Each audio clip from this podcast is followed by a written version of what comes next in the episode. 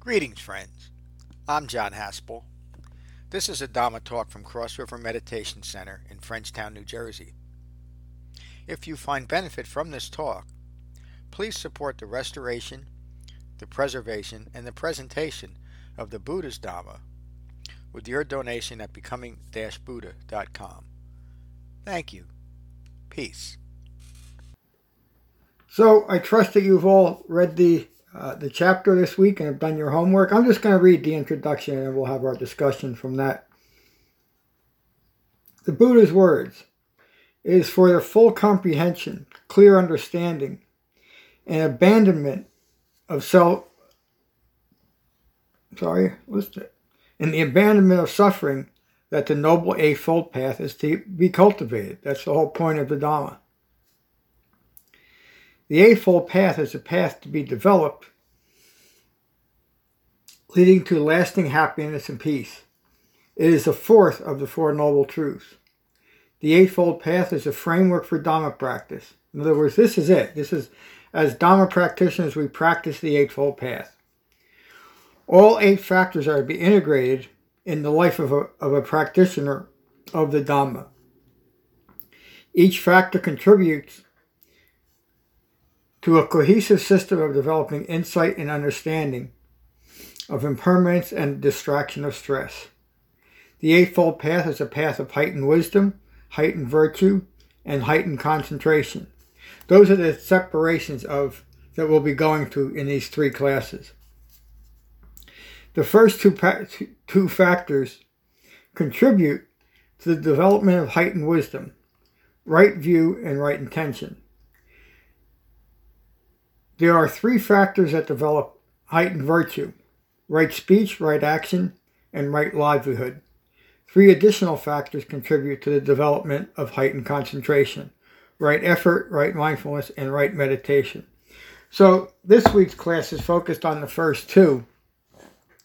And you could say that right view and right intention are both the entry point to developing the Dhamma and the culmination. In other words, the beginning of the Eightfold Path takes our wrong view and starts incorporating it with a right view that is developed through the other seven factors of the Eightfold Path. Um, I think somebody mentioned earlier about, I think it was Josh, about developing instant wisdom. And of course, the Eightfold Path points away from that, that it is a path of practice that slowly develops wisdom but as we go from wrong view to right view through the Eightfold Path, there is an instantaneous nature of it, isn't there? In other words, almost on a daily practice, we'll be gaining insight into impermanence and a not self characteristic that could be classified as instant wisdom as it relates to these characteristics. And that's what we're doing um, with right view. Right intention is simply the intention to continue, but with a well focused practice that's that's focused on these factors of the Eightfold Path and focused on right uh, right insight into impermanence of all things and the nature of self and the misunderstanding of those two factors that leads to stress and suffering. So that, that is that's as far as I want to go with that introduction. Uh, it really because I want to put some emphasis on the simplicity of this practice, and I also like to hear from you how you're incorporating this into your practice and if you recognize the simplicity of it. So uh, I'll start with Meg. Meg, how about you? How are you doing? I'm doing well, thank you. Um, yeah, so um, I feel that my practice is helping me a lot with um, just recognizing what my mind does, you know, and how yeah how it tries to twist everything into this um, viewpoint of um, I don't know what I guess whatever viewpoint I hold to you know anything, it tries to twist it into that. that yeah, any any wrong view is, is rooted in self-referential views, and so that's what right. you're recognizing. Yeah, and so, and I've always felt like I want to see both sides of things. So I've always been more curious that way. But it's it's pretty enlightening to realize how my mind wants to gravitate toward one way of thinking. Yep. You know. And, That's um, called conditioned thinking. I don't mean to introduct, in, uh, Yeah. Yeah. interrupt you, but you're bringing up some good so- points. yeah so that's basically what i'm really noticing and um, you know it's it can be really hard to um, to change your mind about something. Yep. you know if you're not open to listening to a different point of view. And so you know i've had some really interesting discussions with a family member that's really helped me a lot. And um, just to to uh, be able to have interaction with somebody who's who's open in that way too who we may have different viewpoints but we can be open to talking to each other and being gentle with each other you know what i mean Yeah. and and and and making that the goal you know and uh, anyway that's kind of what i've been doing Well, you're, week. You're describing the, the, right practice, and that's developing right view. That's just what we talked about today. So it's as it should be. The, the, um, the apparent difficulty of changing our mind is an aspect of clinging that we that we start understanding as we develop practice because that's all it is it's just clinging to a view that that is familiar to us and that we use as a as a, a self-reference as we go through that uh, life just simply becomes easier because we're not dragging those wrong views around with us so thank you francisca how about you Um, yeah, well, I, I already told you a little bit about the issue I had with my yoga practice, which is also going on. And um, there were like two phases about it. Like the first time when we talked about it, and you said we should leave other practices aside, I really got kind of angry. And I think I can observe that I was clinging to this yoga practice and now in this when time passed a little bit it uh, settled down and now i think or yeah um, i wonder why i'm doing it at all you, you mean yoga or this yoga. Okay i didn't mean to interrupt you but please go on. Yeah. Um, yeah and that's pretty interesting i think because I, inside i got really furious about the thought of um, not doing it anymore and yeah now i'm wondering why i'm, I'm doing it at all and um, yeah. That's it i think. Thank you. It- it the only reason I said that is that when we place so much importance on two kind of competing philosophies, it can create conflict in our mind. But really, the way I look at it is yoga is one practice, what the Dhamma is another practice, and we shouldn't try to incorporate them or make them the same. Excuse me. And then it becomes up to us if we want to continue one of the others. But if we don't try to marry the two, there'll be no conflict and you'll be able to practice both of them peacefully. But you may get caught up in the the spiritual aspects, and I don't I don't really apply spirituality to the Dhamma. Um, again, by trying to incorporate them into some holistic uh, practice, because that that can't be done. That will always create conflict. But there are certainly health benefits to yoga, um, and so as far as practicing both at the same time. Um, I think you'll find it easier or, or less conflicting to to not put so much emphasis on the spiritual aspects of yoga, but put aspects on the physical benefits of yoga. And again, do you think that's reasonable? Um, I, I'm not sure if I understood everything, but the problem with me was that I thought, well, everything I learned about yoga is exactly what you are teaching about meditation, and and every teacher says, okay, you should leave all the other practices aside and you should focus on on only this one thing and and so does yoga, of course. And um, I found so many similarities or um, things that are, yeah, almost the same. And I thought, well, through the yoga practice, I'm doing exactly what you are teaching. I'm I'm focusing the mind and I'm observing, and the only difference is that I use the body. And then when I kept uh, kept thinking and I I read uh, your book, I thought, yeah, okay, wh- what why do I do all the body stuff? It's not necessary. I, I can just sit and observe. And um, yeah, but in, okay, I think I got uh, pretty confused. Yeah, because there are two things, and then the body is uh, involved in one, and in the other one, it's not that much involved. Um, so yeah yeah, there certainly isn't any focus in the Dhamma on the body other than to unite the mind and the body through jhana meditation. But in doing that, it can improve your yoga practice simply because you'll be more well concentrated when you're engaged in yoga. But again, you you may find some deep conflicts in the in the spiritual or philosophical aspects of it. Um, one of them that comes up that people say, well, they're kind of the same thing because of the eight limbs of yoga and the eightfold path are the same. They're not when you look at them. They're they're they're very different, and there's not much of a comparison there. Um, the there's not an emphasis on on developing concentration in the meditation aspects of yoga. It's more about. Hold on one second, please. Can't find my. There it is. Um, But again, I don't want to dissuade anybody from from stopping a yoga practice in order to practice a Dhamma.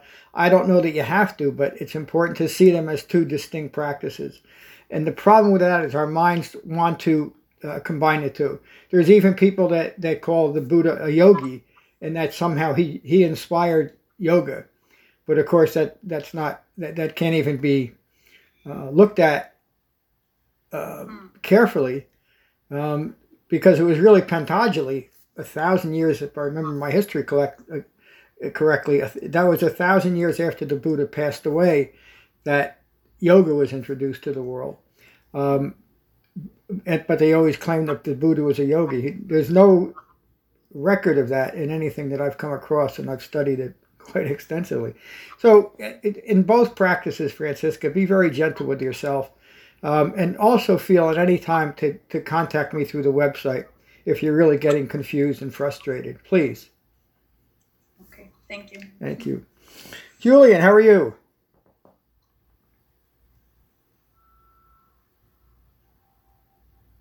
The Julian? Yes. All right. Um, I'm great, thanks. Good. I have funny, uh, just like a little bit the same as, as Francisca because we're sharing the same kind of yoga practice.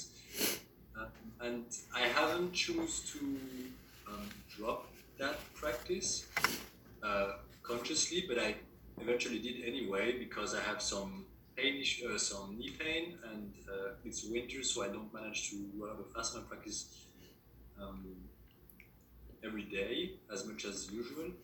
But I'm thinking of that this I manage however, to have a sitting meditation uh, every, twice a day, just like you mentioned. You know, I sit twice, uh, once in the morning, in the evening for 10 minutes with a timer.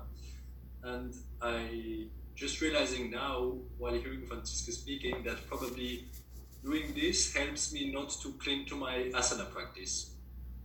Yeah. Um, you know, one thing I, I might suggest, and it, it kind of relates to stop uh, all your practices except this, and I'm, I'm not meaning that, but a good way to find out what is most effective is to stop your yoga practice for just a week or two and, and see how you feel, see what you think about it, because you can always pick it up again.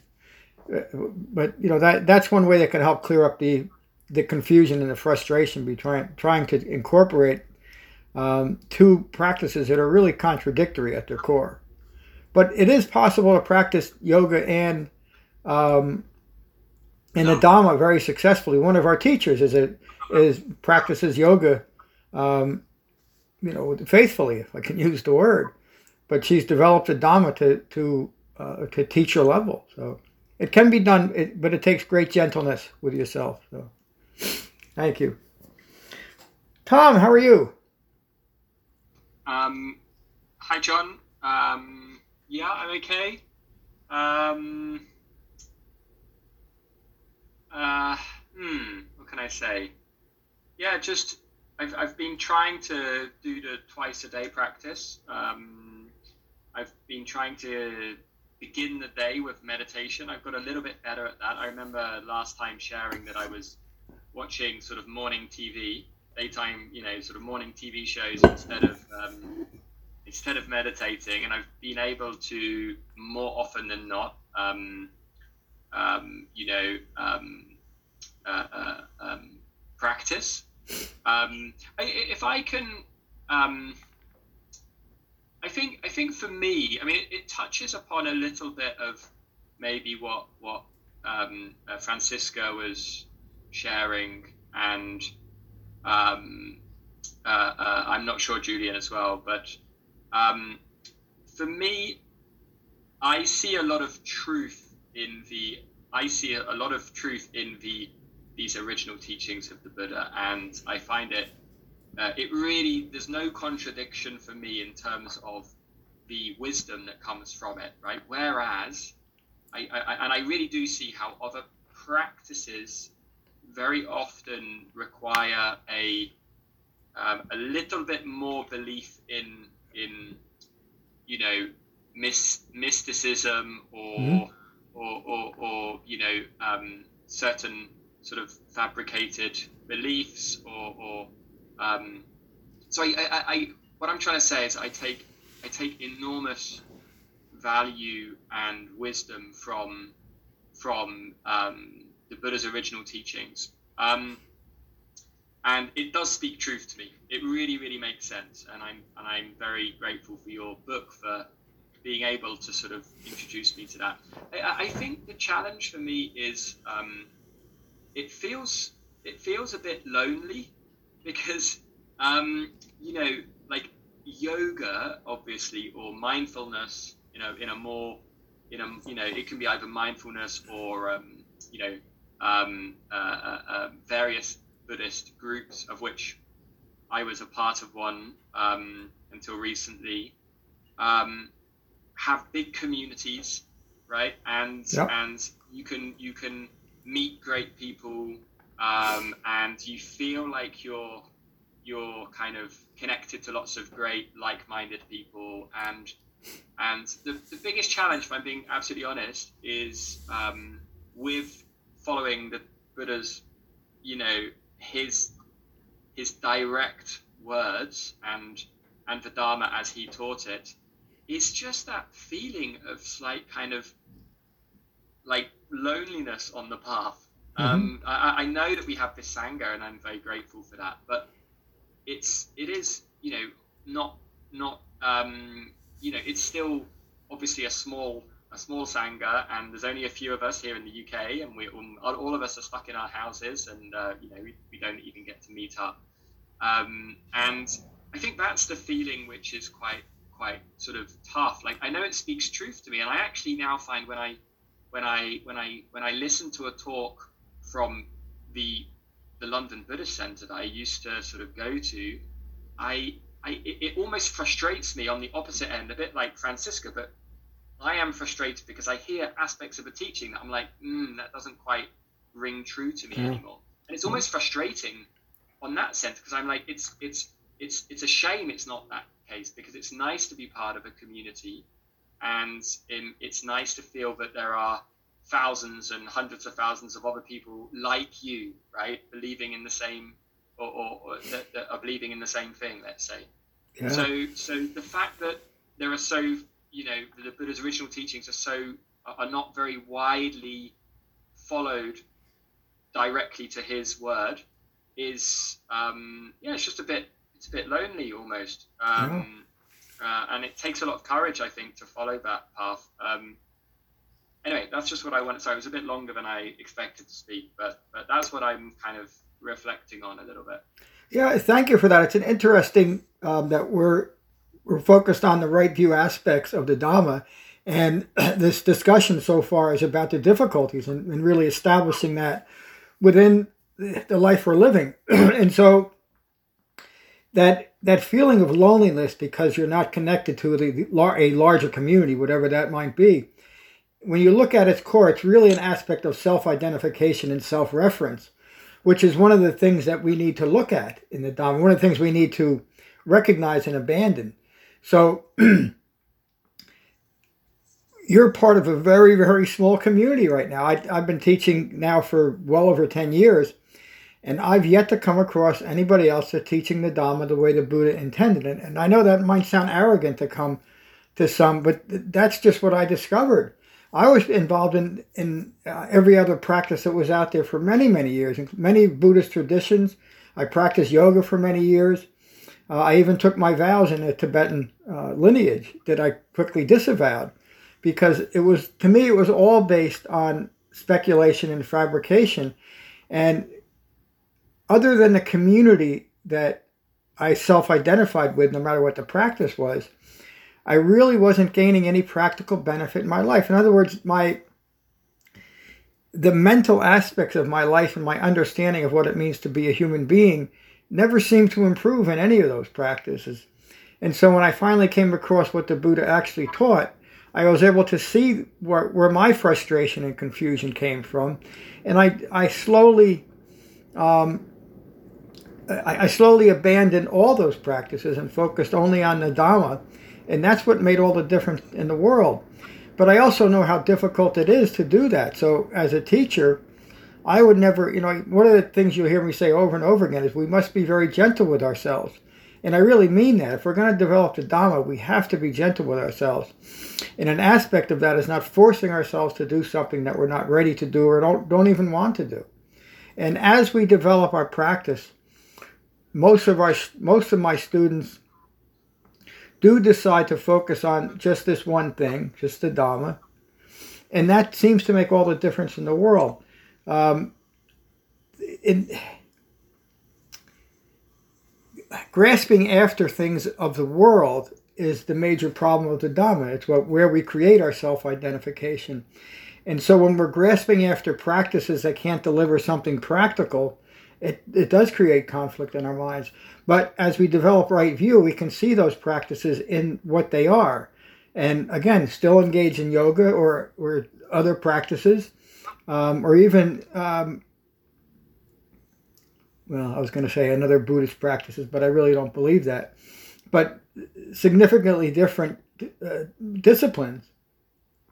And as long as we're seeing that from right view with a well concentrated mind, there shouldn't be any conflict. So that's why I don't insist that people only do this, because I think it's wrong to insist that. I think it's up to each practitioner to decide what is best for them? Where are they gaining the most practical benefits in being what a human being actually is?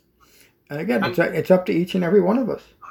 If I could just just just add, at least from my perspective, like the the other Buddhist or mindfulness practices or yoga, although it's not quite the purity of the teachings, um, and it did lead to some confusion. Um, I do feel, at least for me, that it, it has got me closer. Like, like I do feel there's a spectrum of sort of, um, you know, from enlightenment to ignorance. And I don't know what your take is on this, but uh, John, but if you take a spectrum from enlightenment to ignorance, um, there is. I feel like I was fortunate to find some parts, some Buddhist practices, yeah. which got me in the moving a lot closer towards um, you know, true, true, true understanding, let's say, of, of, of what it, you know, of, of, of, um, of the Buddhist path. Um, I, I don't know, just my take on it. It wasn't like the practices I did before were, at the time, they, they did help me to gain a level of clarity. The only difference for me is that last year when I, when I discovered these teachings, it just gave me a lot more clarity um, together. Anyway, yeah. that was just that was just my take on it. I'm, I'm sure everybody has a different experience on that.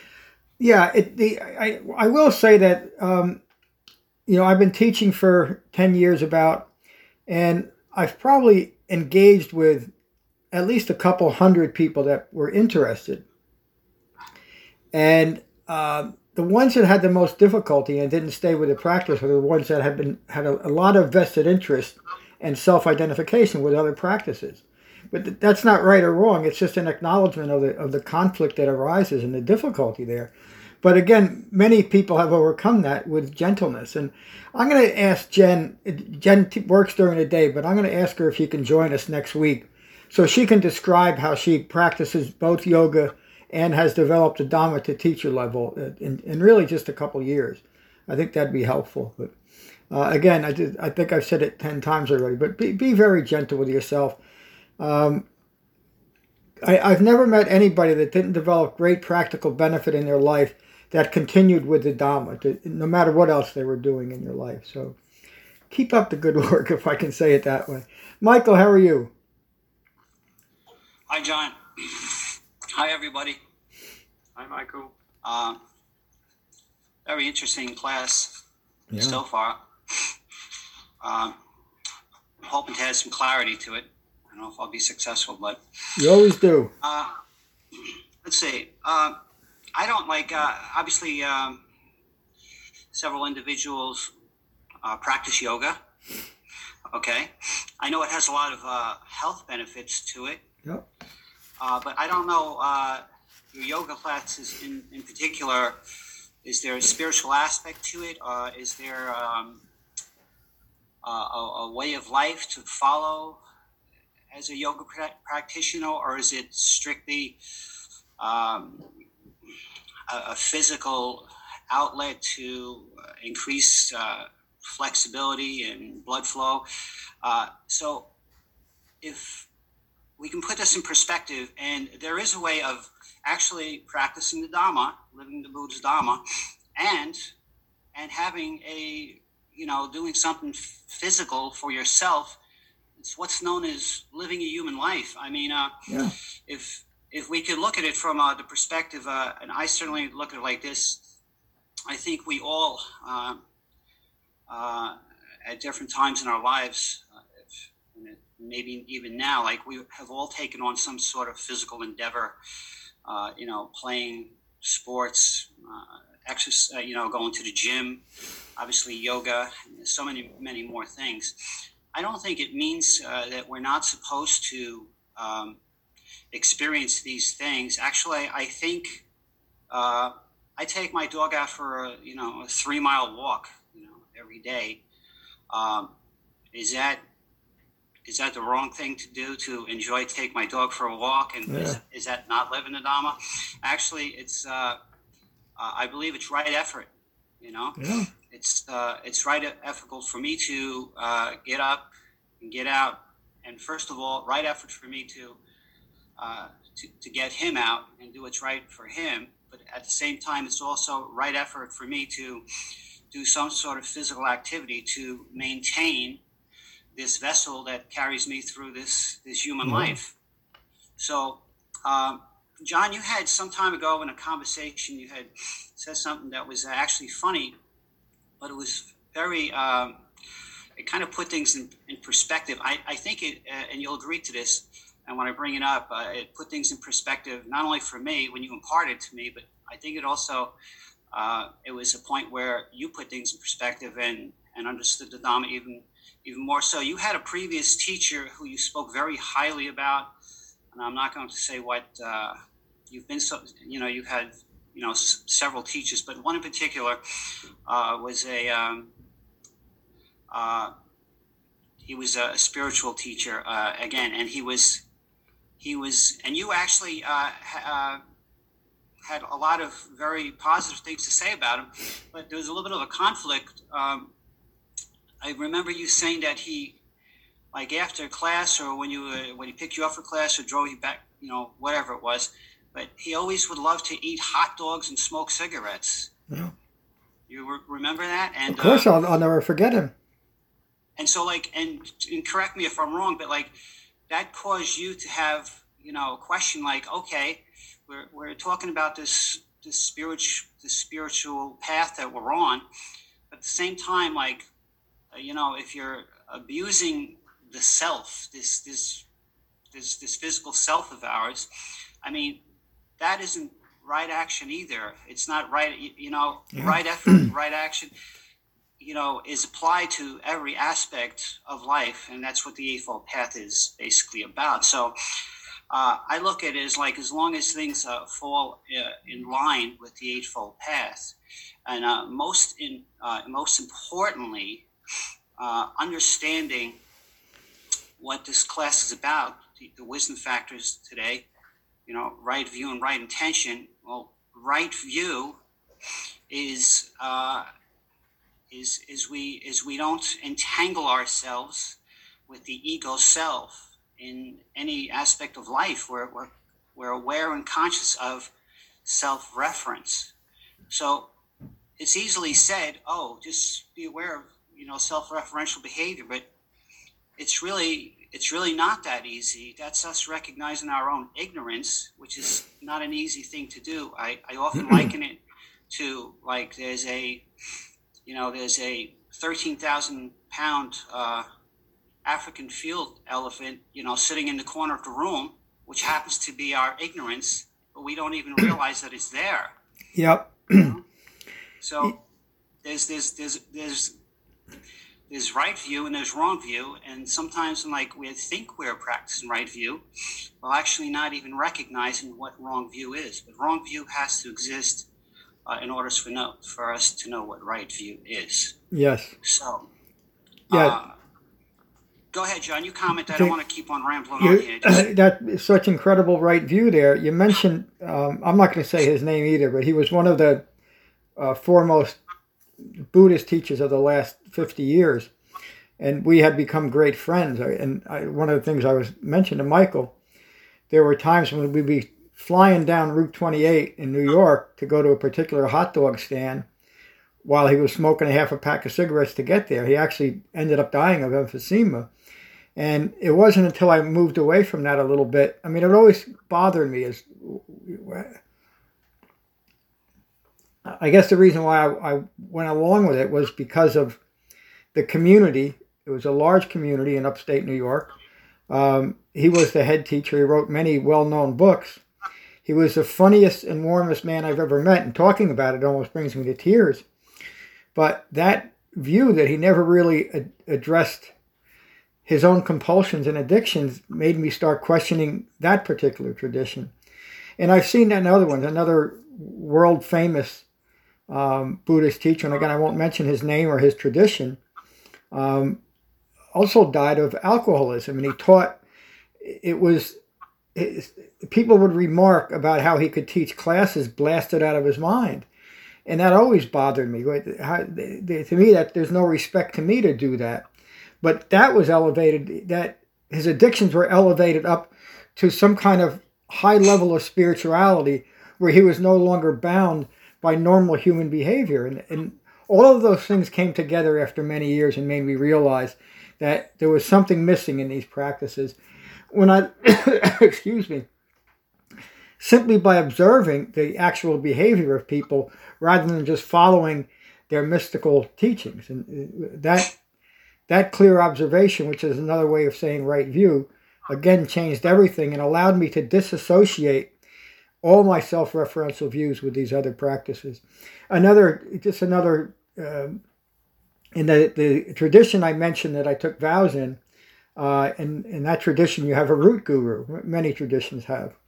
And my root guru was one of the most warmest, remarkable men I've ever met. I still think of him. Um, and uh, it, it, and, and I had a strong association with that tradition. But again, that was a Tibetan mystical tradition that was just confusing me more and more. And even though I loved the man and, and I loved the people in it, there were some great, great, wonderful people. Um, I just couldn't go along with it for my own benefit, my own well-being. And you know that's that's just the way things are, in at least in my life. So, thank you, Michael. Uh, the the screen moved around a little bit, so um, if I call on somebody twice, please just say, You called on me already. Mark, how are you? Hey, John. I'm good. Thank you. Cheers. Um, yeah, that's, that's, that's threw me off actually, but it's quite interesting. Um, so how I was not wasn't what I was going to say, but yeah, how you wrestle with sort of you know if you're building awareness in these, as kind of Michael said, um, eightfold path and making the right decisions, uh, including sort of serving your vessel, and you see other people that don't. I suppose how do you wrestle with with not reacting to that or judging it? I suppose. Um, because you become aware, we're becoming aware, or you know, we're blessed with, with these teachings sort of coming to mind. Um, it's a little bit of what, yeah, a bit of what Michael said, and a bit of what Tom said, and then you're, you're surrounded by people who maybe aren't aware of, of, of things like the Eightfold Path. And do you judge it, or do you not judge it, not react to it, or do you, do you begin to distance yourself from those people, or I mean, or do you not do anything really? It's really there do you try to teach um, what you know um, or, or have become aware of, or do you simply just carry on and work on your own practice and your own self? Um, yes. Well, the the interesting dichotomy to the Dhamma and other things is the Buddha teaches to be to take everything in the world in an impersonal way of course, that's difficult to do when we're, when we're clinging to a lot of self fabricated identities in the world. But ultimately, let me go back just a little bit. Many, many of my students in the beginning phases of Dharma practice question the Dharma because of that. What happens to me and my views when I let go of all self referential views? And the answer is you simply become a human being. You're not living a fabrication anymore. But that doesn't mean that uh, sometimes the, the truth or the Four Noble Truths are difficult. The, the Buddha teaches Four Noble Truths. Dukkha occurs. Craving for and clinging to fabricated views is the cause and the continuation of dukkha. The third noble truth is it's possible to end that fabricated, end those fabricated views and the, and the stress that follows. And the fourth noble truth, it, it is the eightfold path to doing that in a most practical way. But that doesn't mean it's easy, especially at first. Um, you're all showing great courage and right effort uh, just by being here today. You, you show a sincere interest in the Buddha's Dhamma despite the, the conflicts that are arising during your development of it. And uh, really, you should be respected and honored for that. Don't judge yourself for that conflict. That's just that's an aspect of the Dhamma. I don't mean to say just because I know it's a big deal for all of us. Um, you're asking the right questions. You're talking about uh, the right things, and you're all developing right views. So again, I congratulate you. I think it's it's um, again it keeps moving around. Uh, is it Victor that I haven't spoken with yet? Uh, Vicky. Vicky. Vicky. I'm sorry, Vicky. You all know I don't see very well, so I'm sorry when I mess up your names and don't recognize you. Vicky, how are you today? I'm good. Hi, John. Hi, everyone. Um, yeah, so I've been the last two weeks. I've been able to maintain my um, twice a day sitting, which is good. Um, I think the challenge for me that I uh, more recently um, is really like what we've been talking about in terms of the self-referential thinking. Um, I think, especially this past week or so, um, I think you know, I've been I've been working a lot. I have like a lot of projects, so I'm just during the week I'm constantly kind of like in work mode. And I think when I'm in work mode, that habit of thinking is especially strong. You know, yeah. because of course I, I was raised to be achievement oriented and all these things. So it's like everything I do, I'm constantly evaluating it as, oh, I did a good job. I did a bad job. I'm a good professional. you know, like constantly seeking validation for, you know, for for um, how I'm doing and who I am and all that kind of a thing. And it's very strong. And I feel like I'm aware of it at least part of the time um, or most of the time. But letting go of that is challenging. I'm not expecting to let go of everything like right away. You know, yeah, you won't. Just, uh, if anyone has any tips for practicing to help with that, I greatly appreciate it. Well, let me ask you, Vicky, how how is your meditation practice during the week when you're in work mode? during the week when I'm in work mode, um, I usually do morning and evening. Good. Um, it's good in the morning. The only challenge is in the morning. I notice I tend to have, um, like when my mind wanders or the feelings that I experience are, are kind of like feel work triggered, like kind of more anxiety and more like, okay, I need to do, thinking about the things I need to do. And then at nighttime, um, I notice, especially if I if I work late, it's kind of like this obsessive train of thinking. It's hard to stop, like because all, all Yeah. day I'm thinking, thinking, thinking. I need to do this. I need to do that. Analyzing, blah, blah, blah. and then it's um it's a little difficult to to even. The hardest part is stopping to Yeah. to sit. Um, that's what, kind of what I notice. I don't know. Um, how long have you been practicing with us? Not that long. Um, just a few. few weeks. Uh, and you're are you using the guided meditations from the website? Haven't tried those. Ah, try try that. Uh, and and um, how long are you meditating about? It doesn't you know. It ranges. Um, for a while, I was able to do 15 to 30, but since I've been busy this past week, it's more around uh, maybe average 10 to 20. That, that's great. And I, I would suggest maybe start with 10 minutes of the guided meditations. There's, they go from 5 to 45 minutes.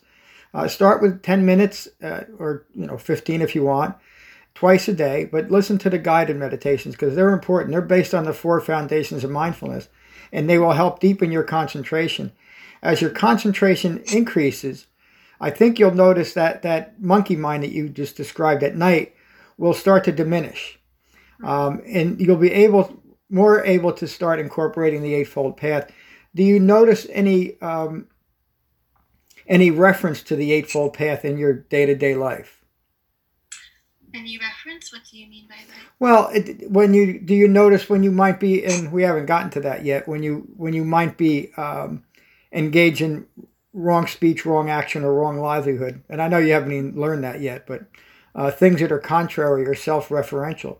Because that's really what you're discuss, di- discussing and describing vicky um, when we when we're stuck up stuck in our ambitions and how we should perform that of course is self-referential isn't it? Many people think that we need to have that to be ambitious and succeed but the opposite is really too, true. Uh, we become much more effective the less self we introduce into the into the world. That's just i mean that just makes sense doesn't it?